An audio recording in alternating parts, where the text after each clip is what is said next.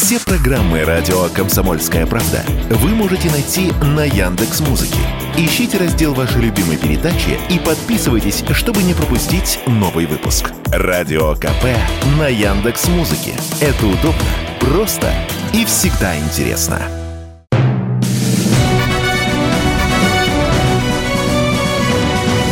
Клуб знаменитых путешественников. Совместный проект Русского географического общества и радио «Комсомольская правда». Здравствуйте, мои дорогие любители приключений. В эфире Клуб знаменитых путешественников, совместная программа радио «Комсомольская правда» и Русского географического общества. Сегодня мы поговорим о загадке, которая будоражит умы человечества уже 115 лет. 115 лет назад, 30 июня в 7 часов 14 минут утра, над тайгой в Красноярском крае раздался оглушительный взрыв, ослепительная вспышка, и до сих пор, до сих пор мы гадаем, что это было.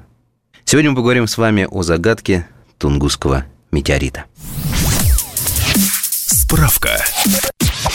17 июня 1908 года в 7.15 утра по местному времени в бассейне реки Подкаменная Тунгуска, ныне Красноярский край, прогремел взрыв мощностью от 10 до 40 мегатонн в тротиловом эквиваленте, что соответствует энергии средней водородной бомбы – в это время на большой территории Восточной Сибири был виден двигавшийся с юго-востока на северо-запад яркий болид с пыльным следом, сохранившимся в течение нескольких часов. Звук взрыва был слышен на расстоянии более тысячи километров. Взрывную волну зафиксировали сейсмографы по всему миру. До сих пор ни одна из гипотез, объясняющих все существенные особенности явления, так и не стала общепринятой. Итак, Загадка Тунгусского метеорита. Что это было? Возможно ли вообще ее разгадать? Сегодня мы об этом поговорим с нашим гостем Сергеем Арктуровичем Язевым. Но прежде наша традиционная рубрика «Новости РГО». Клуб знаменитых путешественников. На Гоголевском бульваре в Москве с 3 по 23 июля пройдет выставка Русского географического общества с необычным названием «Говорит и показывает Еврашка». Гости экспозиции под открытым небом не только увидят красочные фотографии представителей животного мира России, но и познакомятся с одним из помощников РГО – сусликом Еврашкой. Еврашка расскажет посетителям выставки о том, какого на самом деле цвета шерсть у белого медведя, почему у амурского тигра полосатый окрас, чем лошадь Проживальского отличается от остальных – и на Гоголевском бульваре вас ждет действительно много интересного. Экспозиция будет составлена из лучших работ участников ежегодного конкурса Русского географического общества, который называется «Самая красивая страна». 1 июня стартовал отбор на новый сезон конкурса «Лучший гид России». Участвовать может кто угодно, даже дети, для них есть отдельная номинация. Да и снимать можно хоть на смартфон. Если вы гордитесь своим краем, снимите двухминутное видео, расскажите, чем уникальна ваша деревня, город, улица или музей. Загрузите ролик на сайт лучшийгид.рф и верьте в успех. Примите участие в выборе лауреатов премии «Хрустальный компас». В 2023 году уже в 11 раз автором лучших проектов и достижений в области географии, экологии и сохранения природного наследия будет присуждена национальная премия «Хрустальный компас». Победителя в номинации «Признание общественности» определит открытое голосование, стартующее 1 июля.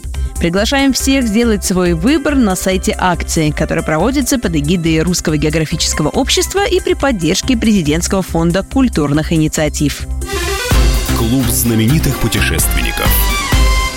В гостях у меня доктор физико-математических наук, профессор Иркутского государственного университета, астроном а, Сергей Арктурович Язев – Беседуем мы сегодня о загадке Тунгусского метеорита, который появился в небе Земли ровно 115 лет назад.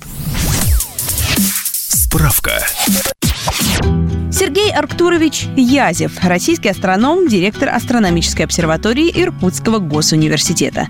Возглавляет ее с 1997 -го. Инициатор и участник нескольких экспедиций по изучению Витимского метеорита, Патомского кратера и по наблюдениям полных солнечных затмений в 99, 2006, 2008, 2009 и 2010 годах. В 2012-м защитил докторскую диссертацию. Автор и соавтор более чем 200 научных работ, двух монографий, пяти научно-популярных книг, пяти учебных пособий, множество научно-популярных статей и телесюжетов федеральных и региональных СМИ. Сергей Артурович, итак, 115 лет назад случилось из ряда вон выходящее событие, объяснение которому мы... Внимание, правильный ответ. А. Знаем. Б. Не знаем до сих пор. Все-таки А или Б? Это очень хороший вопрос, но на самом деле я бы сказал, э, знаем, э, с, но не со стопроцентной вероятностью. Вот так вот. Хорошо, тогда вопрос... Сказать не знаем, я все-таки не буду говорить так. Тогда давайте мы начнем по вариантам объяснения ситуации. И мой любимый вариант, который очень многим нравится людям, что это был внеземной космический корабль, который взорвался, упал на Землю. И вот все-таки насколько велика вероятность, что так и было? Все, что я буду говорить, э, это все, конечно, мои субъективные впечатления от той многочисленной информации, которой на самом деле я обладаю. Так вот, в соответствии с этими впечатлениями, вероятность такого исхода э, крайне мала. Какие-то жалкие доли процента. Вот. есть... Я уж не буду говорить, что вот стопроцентно это не так, вот, э, но маленькие доли процента я вам оставлю. Ну, а слезы людей по всему миру. То есть не инопланетяне ну, что точно. делать? Мы же за правду. Мы за правду. Вами, да? Поэтому, так сказать, как бы кому чего не хотелось, я думаю, что лучше все-таки говорить то, о чем наука но на сегодняшний день говорит с наибольшей вероятностью. Хорошо, Сергей Анатольевич, ну давайте тогда развеем этот миф раз и навсегда. Это не космический корабль пришельцев, потому что... Ну, потому что э, я бы сказал, что нет вообще никаких признаков того, что это мог быть космический корабль пришельцев. Ну а как же вот, вот история, история, которую прокачивал исследователь по фамилии Золотов, которому даже атомщики давали деньги на его экспедиции, который говорил, что я нашел доказательство, что это был космический корабль. Вот что, э, ну, обманывал? это действительно так было. Ну вот я не знаю, обманывал ли он сознательно или, так сказать, он был уверен в своей правоте, хотя он был совершенно неправ. Ну вот, э, судя по тем данным, которые есть, значит, Алексей Золотов со своей экспедицией прибыл в эти места, побыл там совсем недолго, да, так сказать, и потом написал толстый отчет на много страниц, и там он утверждал, что э, в зоне э, взрыва Тунгусского космического тела на самом деле повышенная радиоактивность. Так вот, надо сказать, что э, эту повышенную радиоактивность удалось померить только ему и больше никому. А на самом деле там радиоактивность измеряли неоднократно – и можно сказать, что очень, так сказать, авторитетный источник, летчик-космонавт СССР, дважды герой Советского Союза Георгий Михайлович Гречко, который в те поры, э, значит, а речь идет о 1900, то ли 60-й, то ли 61-й 60 60 да. 60-й. 60 год, да, значит, он еще не был ни космонавтом, ни героем Советского Союза, значит, а был он сотрудником Сергея Павловича Королева. И вот Сергей Павлович Королев как раз под влиянием отчета Золотова отправил туда, на место падения Тунгусского космического тела, экспедицию. Вот, потому что, и как вот Гречка, прямо он мне об этом рассказывал, так получилось. Я, в общем, счастлив тому, что я побывал в доме когда-то у Георгия Михайловича Гречка, и тот мне сказал, что Значит, э, Королев прямо нам сказал, поезжайте и привезите мне кусок корабля. Потому что, судя по отчету Золотова, действительно там, возможно, взорвался там корабль с ядерным двигателем, и, возможно, обломки валяются в тайге, вот, так сказать, поезжайте и привезите. Потому что, конечно, Королеву хотелось знать, как мог быть устроен космический корабль построенной другой цивилизацией. Вот. Ну и Гречка тогда сказал, что на самом деле, так сказать, я, мы прекрасно понимали, что это все чепуха, но мы не стали говорить, что это чепуха, потому что тогда бы Королев нас туда не отправил, а нам сильно хотелось там побывать. Насколько, ну, вот. А насколько вот хорошо они, была оснащена их экспедиция? Ну, как говорил Георгий Михайлович, они неплохо были оснащены. Ну вот, то есть у них была всякая измерительная аппаратура, в частности радиометры, и они померили там, так сказать, уровень радиоактивности, ну и он был абсолютно, так сказать, не повышенный. Это был обычный фоновый уровень. Причем, на самом деле, они не одни ездили, ведь знаменитая комплексная самодеятельная экспедиция, э, которая работала уже в послевоенные годы, в местах падения Тунгусского космического тела, у них э, чего только не было, да, то есть и были самые разные приборы, ну и в частности радиометры тоже были, ну и в общем там э, уровень радиоактивности не повышенный.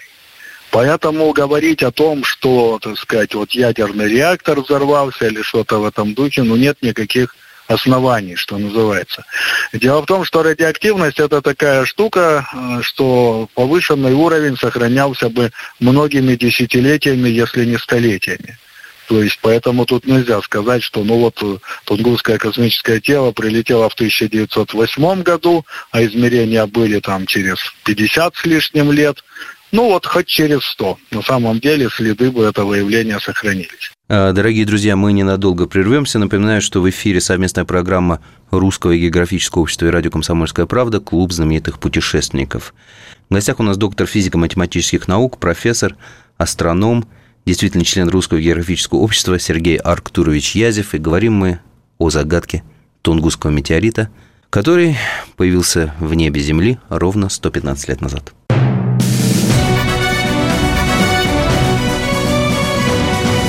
Клуб знаменитых путешественников.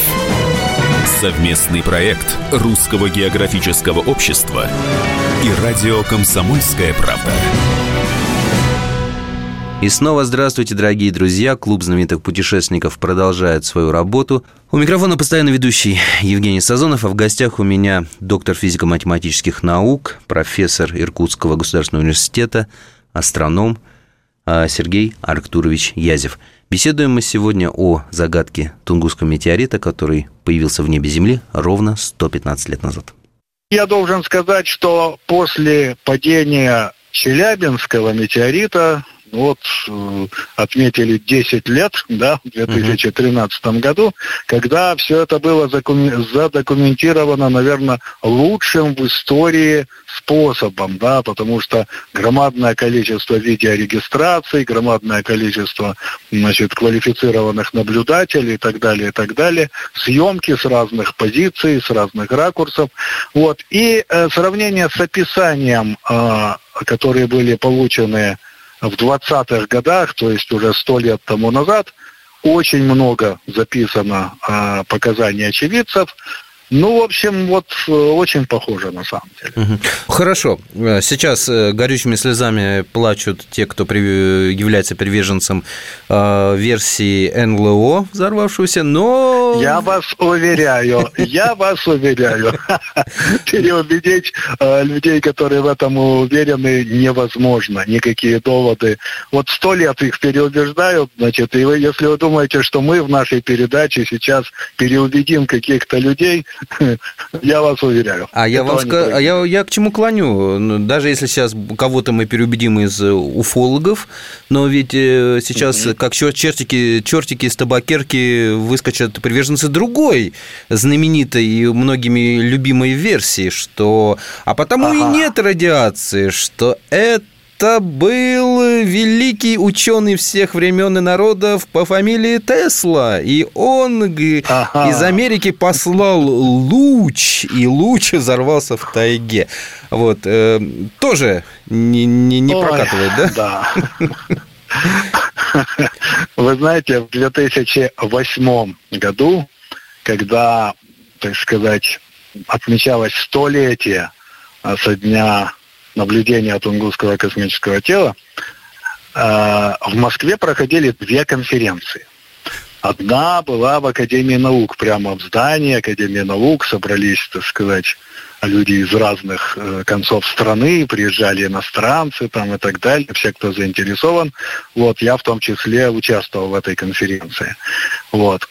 А в другом месте, далеко, собирались как раз уфологи, которые обсуждали вот такие, э, так сказать, модели типа инопланетян, типа Теслы и так далее.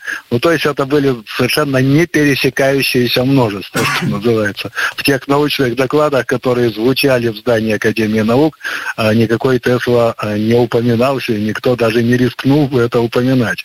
Ну, потому что для людей, которые, ну, немножко э, знакомы с физикой, но они совершенно четко себе представляют, насколько это все абсурдно и не может быть. Почему не может быть? Ну, во-первых, это противоречит как раз наблюдениям, о которых я уже сказал когда были опрошены многие сотни людей, да, и, значит, можно посмотреть и в книжке Кринова замечательной э, «Тунгусские метеориты», в книжке Бронштейна «Тунгусские метеориты» и так далее, приводится огромное количество свидетельств. Вот, и все утверждают, что э, яркий болид утром 30 июня, ну, по новому стилю, по старому стилю это 17 июня, летел, ну, получается, с юга-востока на северо-запад. То есть это прямо противоположное направление на Теслу с его электрическими генераторами.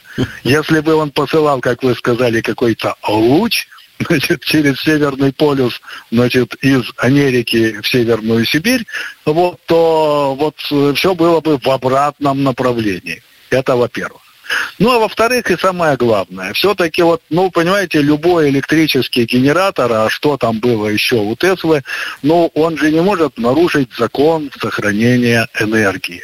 И вот какую бы энергию вы не закачали, то есть сказать, в генератор, в какую-то электрическую машину, э, значит, э, какую бы энергию вы не закачали, ну, я не знаю, в провода какие-нибудь, да, и так далее, но ее не будет больше, чем ее там есть.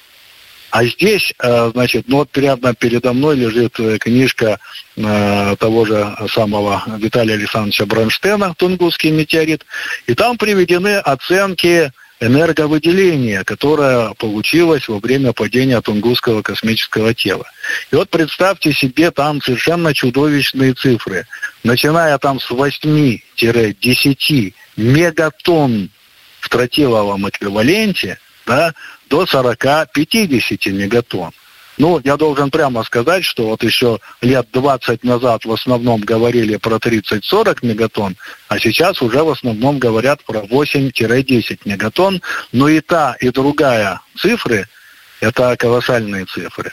Ну, то есть, вот представьте себе взрыв э, хиросимской атомной бомбы, это 20 килотонн, не мега.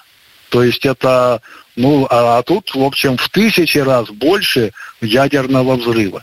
И представить себе, значит, что Тесла со своими генераторами, с какими-то трансформаторами, намотанными проводами там и так далее, мог сгенерировать такую энергию, ну, простите, пожалуйста. Никак. То, то есть всех электростанций в мире, даже современных, не хватило бы, чтобы такой электрический разряд сделать и послать. Ну, ну да, ну конечно, ну конечно. А уж во всяком случае тех электростанций, которые существовали э, в 1908 году, вот, ну тут даже, что называется, и рядом не стояло. Не о чем говорить. Ну хорошо, тогда уйдем от э, занимательных версий а, к версиям, скажем, научным. Все-таки, значит, э, остается у нас две основных версии, что это был либо метеорит, все-таки, либо осколок кометы. Вот какой э, версии склоняетесь вы, как э, представитель увлекательной науки ну, астрономии?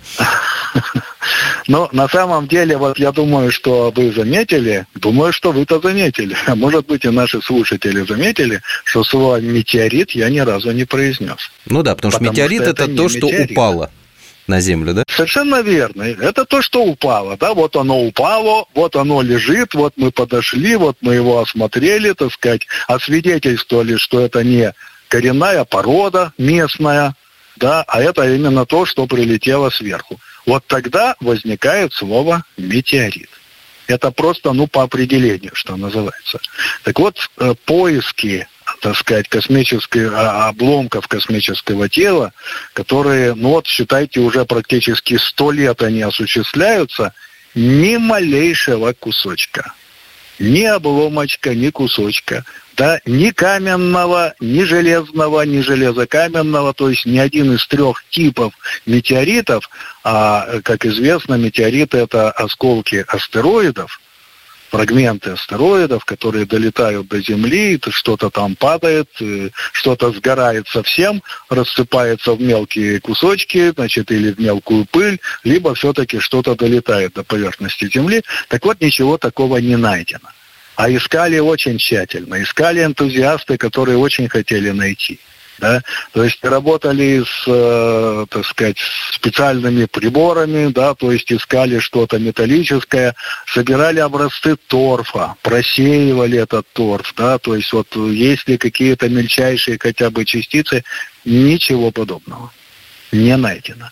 И если бы это был астероид, а по, э, так сказать, внешним параметрам, вот по яркости вспышки, да, то есть по мощности акустических эффектов, которые зарегистрированы на расстоянии 800 километров от э, места взрыва, да, то есть, ну, если это был астероид, то, безусловно, это были бы довольно большие куски или хотя бы даже маленькие куски, как в случае там с Челябинским метеоритом, когда высыпались, ну, просто миллионы мелких кусочков, ну, помимо большого куска, да, вот, ничего такого не найдено.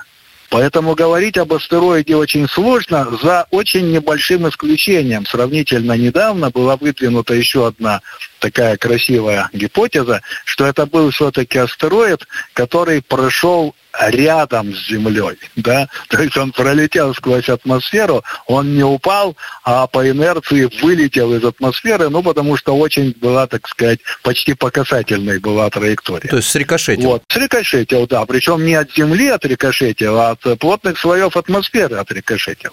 Вот. Ну и в этом смысле тогда чего искать куски, потому что он как пролетел, значит, ну, часть э, массы, видимо, его сгорела там, там бабахнуло сильно, и он вылетел из атмосферы и полетел себе дальше.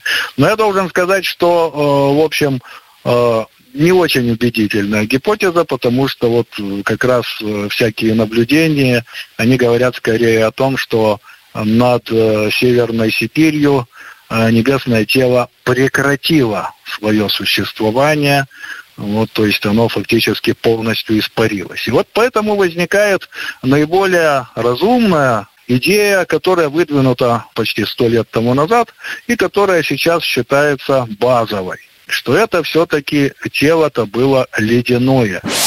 И снова мы ненадолго прервемся, дорогие друзья. Напоминаю, что сегодня мы беседуем о тайне Тунгусского метеорита. В гостях у нас Сергей Арктурович Язев, доктор физико-математических наук, профессор Иркутского госуниверситета, астроном. А беседует с ним наш постоянный ведущий, то есть я, Евгений Сазонов. Скоро вернемся.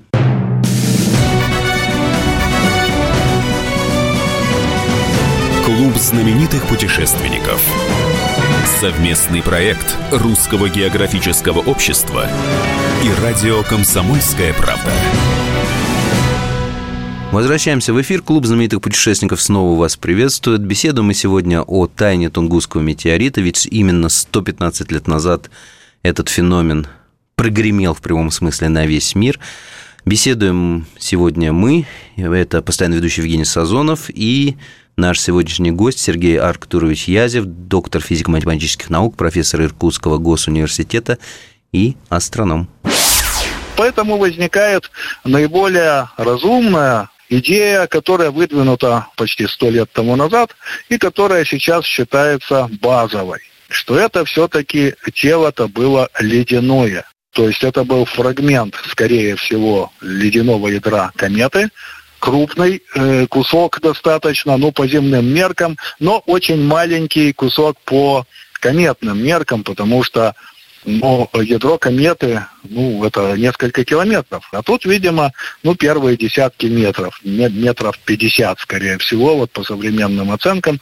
Ну, вот представьте себе, что ледяное ядро кометы входит в атмосферу действительно почти по касательной, то есть летит э, с небольшим наклоном и летит со скоростью 20 километров в секунду. То есть совершенно чудовищная скорость, которая превышает в десятки раз скорость пули.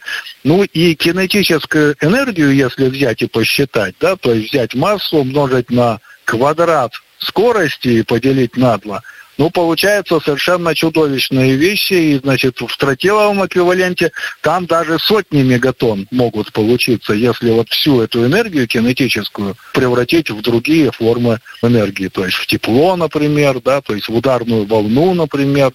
И вот получается, что вот это ледяное тело, если оно врывается в атмосферу, ну вот представьте себе на передней стенке этого тела температура должна подскочить до первых тысяч градусов.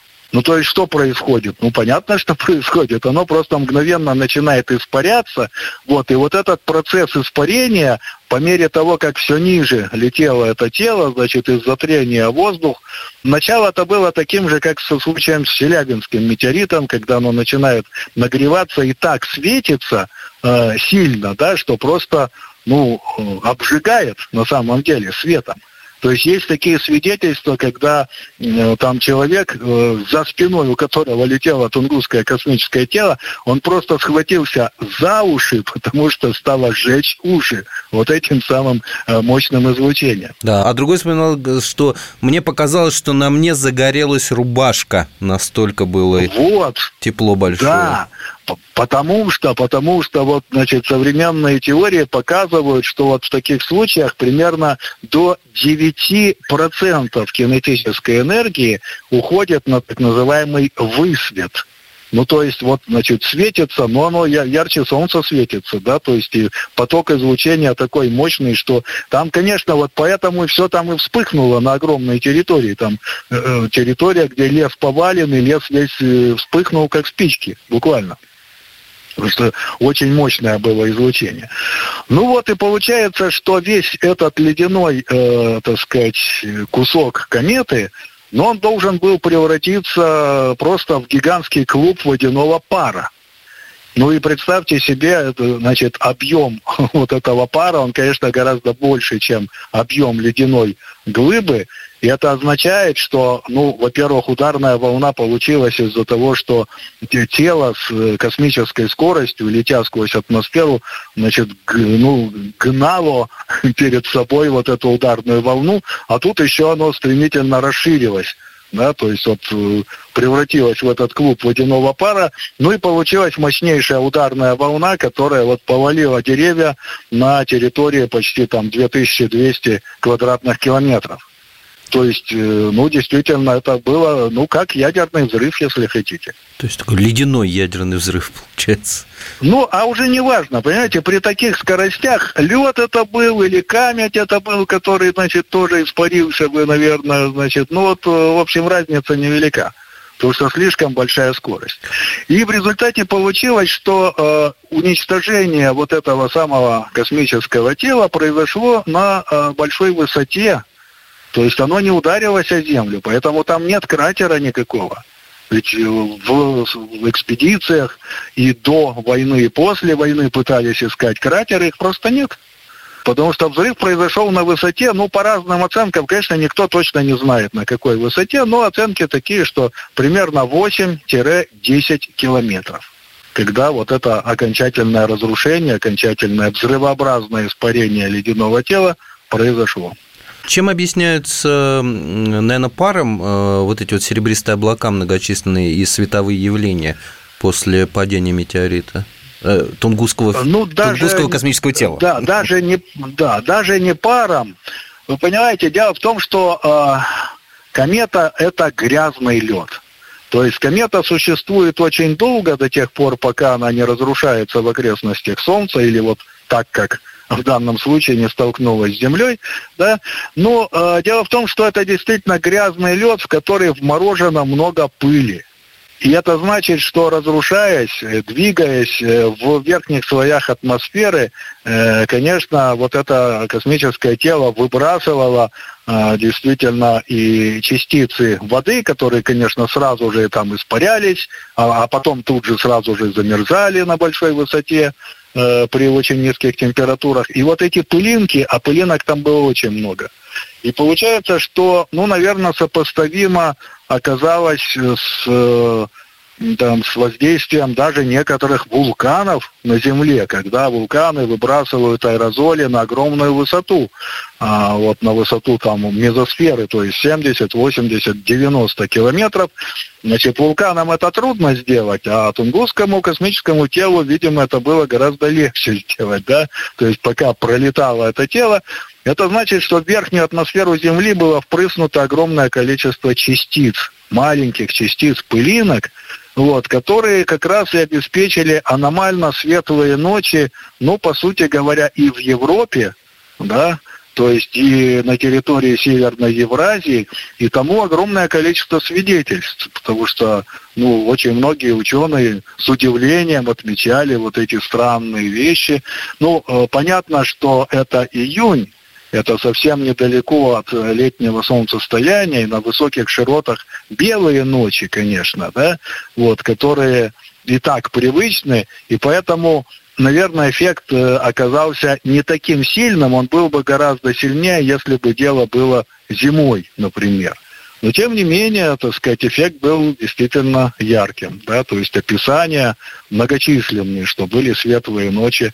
Вот. Ну и надо сказать, что комета, она же еще тянет за собой хвост из пыли, да, и это значит, что эти пылинки, которые летели независимо от большого ядра кометы, они тоже должны были внедриться в верхние слои атмосферы и, наверное, добавить э, вот количество аэрозоля для появления и серебристых облаков, и для появления вот таких светлых ночей, когда солнечные лучи отражались от этих частичек и подсвечивали даже вот в ночное время, э, так сказать, Землю.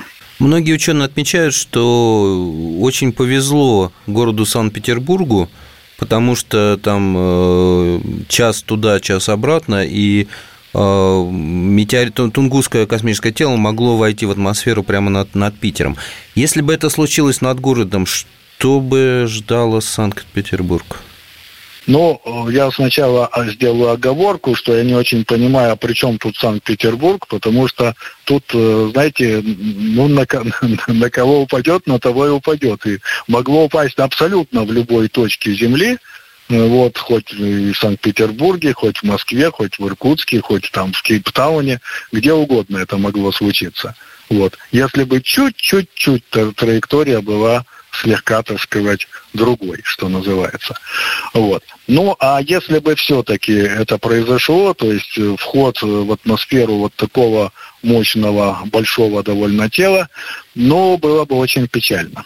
Я то считаю. есть ядерный взрыв вот. без радиации. Да, это воздушный... Нет, радиации бы не было, да, совершенно верно. То есть э, без радиации. А по сути, вот если говорить о таких поражающих факторах ядерного взрыва, как ударная волна, скажем, вспышка, вот, которая там подожгла бы вообще все, что может гореть, вот, а ударная волна снесла бы просто, так сказать, вообще никаких зданий, никаких домов бы в мегаполисе не осталось. И, конечно, количество жертв было бы чудовищным на самом деле. Это действительно так. А насколько э, Тунгусское космическое тело э, сильнее по воздействию, скажем, э, нашего старого знакомого Челябинского метеорита? Ну, разница несколько порядков. То есть это примерно там может быть в тысячу раз. Тысячу раз тяжелее, да, получается? Ну, дело, да. В общем, скорость у них была, ну, примерно одинаковая, значит, около 20 километров в секунду там. А, по-моему, 17 километров в секунду. Здесь точно сказать нельзя, но около 20 километров в секунду, хотя тут даже буквально метры в секунду, они играют значение, потому что кинетическая энергия, скорость в квадрате. Про это не надо забывать. Но это, конечно, а, разного, так сказать, класса а, события все-таки. Челябинские гораздо слабее. А сейчас у нас будет небольшой перерыв. Э, напоминаю, что вы слушаете «Клуб знаменитых путешественников», совместную программу Русского географического общества и радио «Комсомольская правда». Беседуем мы сегодня о тайне Тунгусского метеорита. Именно 115 лет назад Тунгусский феномен о себе очень громко заявил на весь мир. У микрофона постоянно ведущий Евгений Сазонов, а в гостях у меня астроном Сергей Арктурович Язев, доктор физико-математических наук и профессор Иркутского государственного университета. Клуб знаменитых путешественников. Клуб знаменитых путешественников снова распахивает свои двери. Встречаю на пороге вас я, постоянно ведущий Евгений Сазонов. А, в гостях у меня астроном Сергей Арктурович Язев, доктор физико-математических наук, профессор Иркутского государственного университета. И беседуем мы о такой захватывающей, удивительной, загадочной теме, как Тунгусский метеорит, а точнее, как любят повторять ученые, Тунгусский феномен. Что это было? Вот сегодня мы об этом как раз и гадаем. Сколько примерно тогда по размеру э, был э, Тунгусский, сколько по размеру Челябинский, можно сказать это? Ну, э, говорить о размерах Тунгусского сложно, потому что этого никто не знает, но считается, что это глыба размерами, ну, там, там, допустим, от 30 до 50 метров. Но мы это говорим, должны говорить вот про массу, а масса-то пропорциональна кубу размера, да, то есть mm-hmm. тут надо вот эти вещи возводить в третью степень, это гораздо более серьезно. То есть какая масса, э, значит, и какой объем этого тела. Вот. Ну, про э, Челябинский э, метеорит известно все гораздо, э, так сказать, более хорошо. Да, то есть оценки размеров Челябинского метеорита на входе в атмосферу, ну, оценки такие там примерно 19 метров. Всего? Да. И столько, столько бед? И столько бед. То есть почти миллиард, так сказать, убытков, что называется. Вот, когда в огромном миллионном городе да, так сказать, ну, я не, скажу, все стекла выбиты, потому что не все, конечно, да, но вот примерно на миллиард выбито, значит, там более тысячи человек обращались в поликлиники с порезами, потому что в основном людей посекло стеклами, и то, что никто не погиб, никому там не перебило артерию там и так далее, это просто счастье, это просто чудо на самом деле. Ну, так же, как и чудо, то, что Тунгусский метеорит э, взорвался над безлюдной тайгой. Совершенно верно. Э, Причем я хочу сказать, что Челябинский метеорит шел все-таки южнее Челябинска. Да, то есть если бы он прошел, значит, прямо над городом, скажем, ну там тоже все было бы гораздо печальнее, чем, чем то, что произошло. Насколько мы застрахованы от повторения подобной ситуации? Падения ну, я бы так сказал, что э, фактически никак не застрахованы. Дело в том, что ну, вот, э, тот же самый пример с Челябинском. Да, то есть э, а, Челябинское тело, на самом деле, вот тела а, таких размеров и даже меньших размеров, там порядка трех метров, четырех метров, одного метра, э, современные, э, так сказать, средства, которыми располагают астрономы, фиксируются на подходе к Земле. Вот, ну, правда, не, не очень задолго, там за несколько дней, иногда за несколько часов, но все равно это есть какое-то время, когда можно какие-то меры успеть предпринять, кому-то эвакуироваться, кому-то просто спрятаться в подвал там куда-нибудь и так далее. Вот. Ну, потому что, к счастью, крупные тела мы все-таки замечаем заранее. Но возвращаясь к Челябинскому метеориту, мы вспоминаем, что, ну, почти, как я сказал, 19-метровая Э, каменная глыба летела, не будучи замеченной. Почему? Потому что он летел со стороны Солнца. Потому что он летел на голубом небе. И это значит, что вообще ни один, так сказать, телескоп, каким бы современным и совершенным он не был, такие вещи он фиксировать не может. И вот э, от подобных э, случаев мы, я бы сказал, не застрахованы от слова совсем. А что человечество должно сделать, чтобы как бы подстраховаться и, и спасти себя, если не дай бог? Ну, да, то есть, во-первых, э, значит, оно должно улучшить наблюдение. Но я должен сказать, что сейчас наблюдения на черном небе, на звездном небе, да, то есть они э, достаточно совершенные.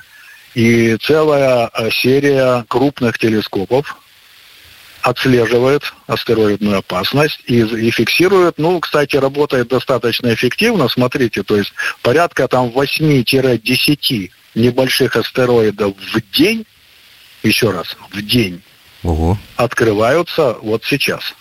Да? То есть мы их замечаем буквально за несколько дней до сближения, но это всякая мелочь размерами там 3 метра, 10 метров там и так далее, которые, конечно, это неприятно, но, так сказать, радикального э, ущерба такие э, тела все-таки не принесут. Вот. Значит, э, уже давно э, все ждут, когда будет введен в строй огромный телескоп имени Веры Рубин с большим полем зрения. Значит, по некоторым данным, он в этом году должен быть введен в строй. Это американский телескоп, ну вот, который там за три дня может просмотреть фактически все небо и увидеть достаточно слабые объекты, там более 8 метров зеркала у этого телескопа. И он как раз рассчитан на то, чтобы обеспечивать вот такую э, стражу, что называется, безопасность э, с точки зрения приближающихся э, не очень больших большие уже заранее, так сказать, могут быть э, зафиксированы космических тел. Но я еще раз повторяю, это все на черном звездном небе. И если к нам что-то летит со стороны Солнца, скажем, да, то все, мы ничего не видим.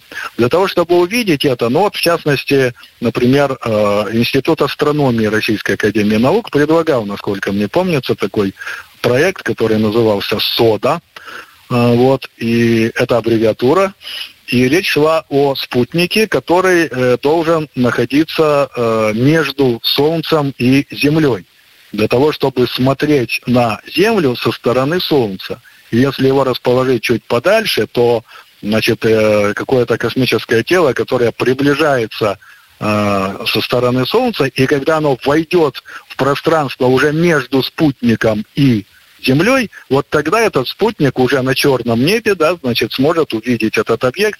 Ну, там э, заблаговременность будет всего несколько часов, но это гораздо лучше, чем ничего. Вот. Но, к сожалению, насколько мне известно, этот проект, так сказать, пока в федеральную космическую программу не входит, вот, и такой проект не, не реализован.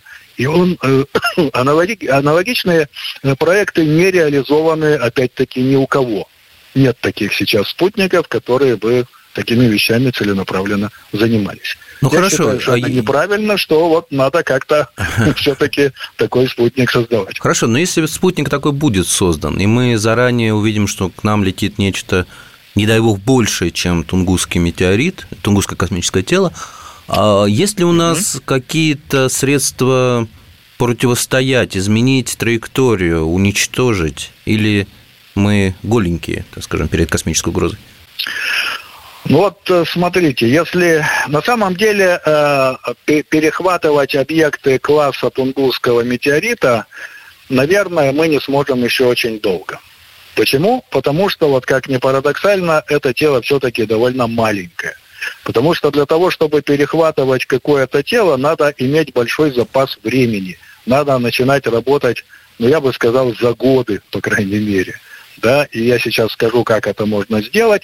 Вот, а вот такая штука вот не очень больших размеров, э, ну, она, скорее всего, будет открыта незадолго до, уже достаточно близко к Земле, ну, э, с помощью современных средств, я думаю, что это может быть, ну, в лучшем случае несколько месяцев недель или месяцев. Что можно успеть за это время? Ну, конечно, если у вас стоит какая-то система, грубо говоря, на боевом дежурстве, вы немедленно запускаете там, значит, какой-то спутник на перехват этого.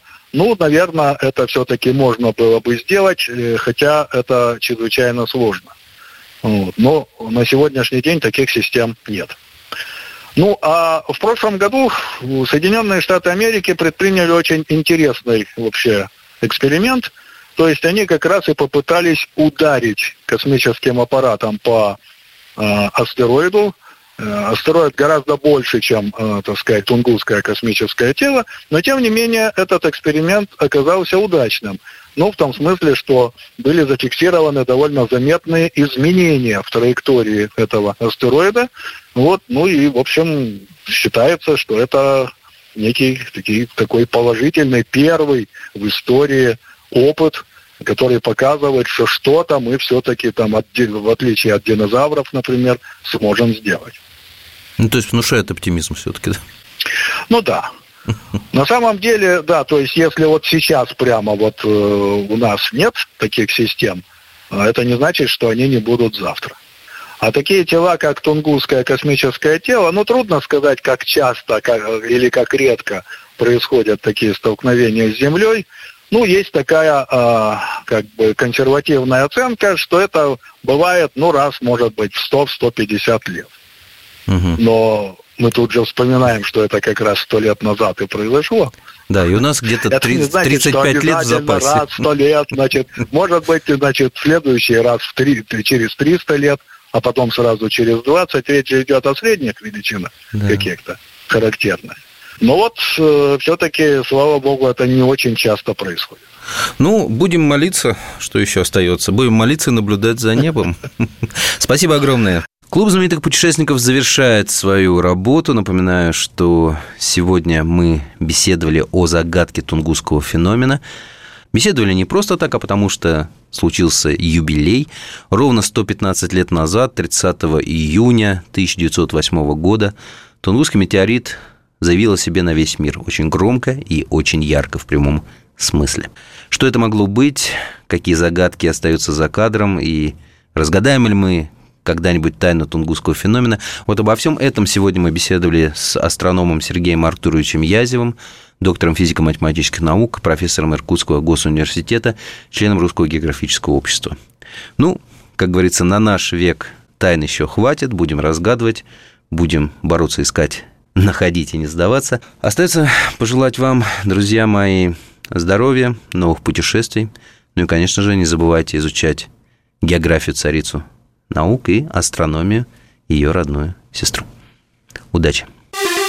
Клуб знаменитых путешественников.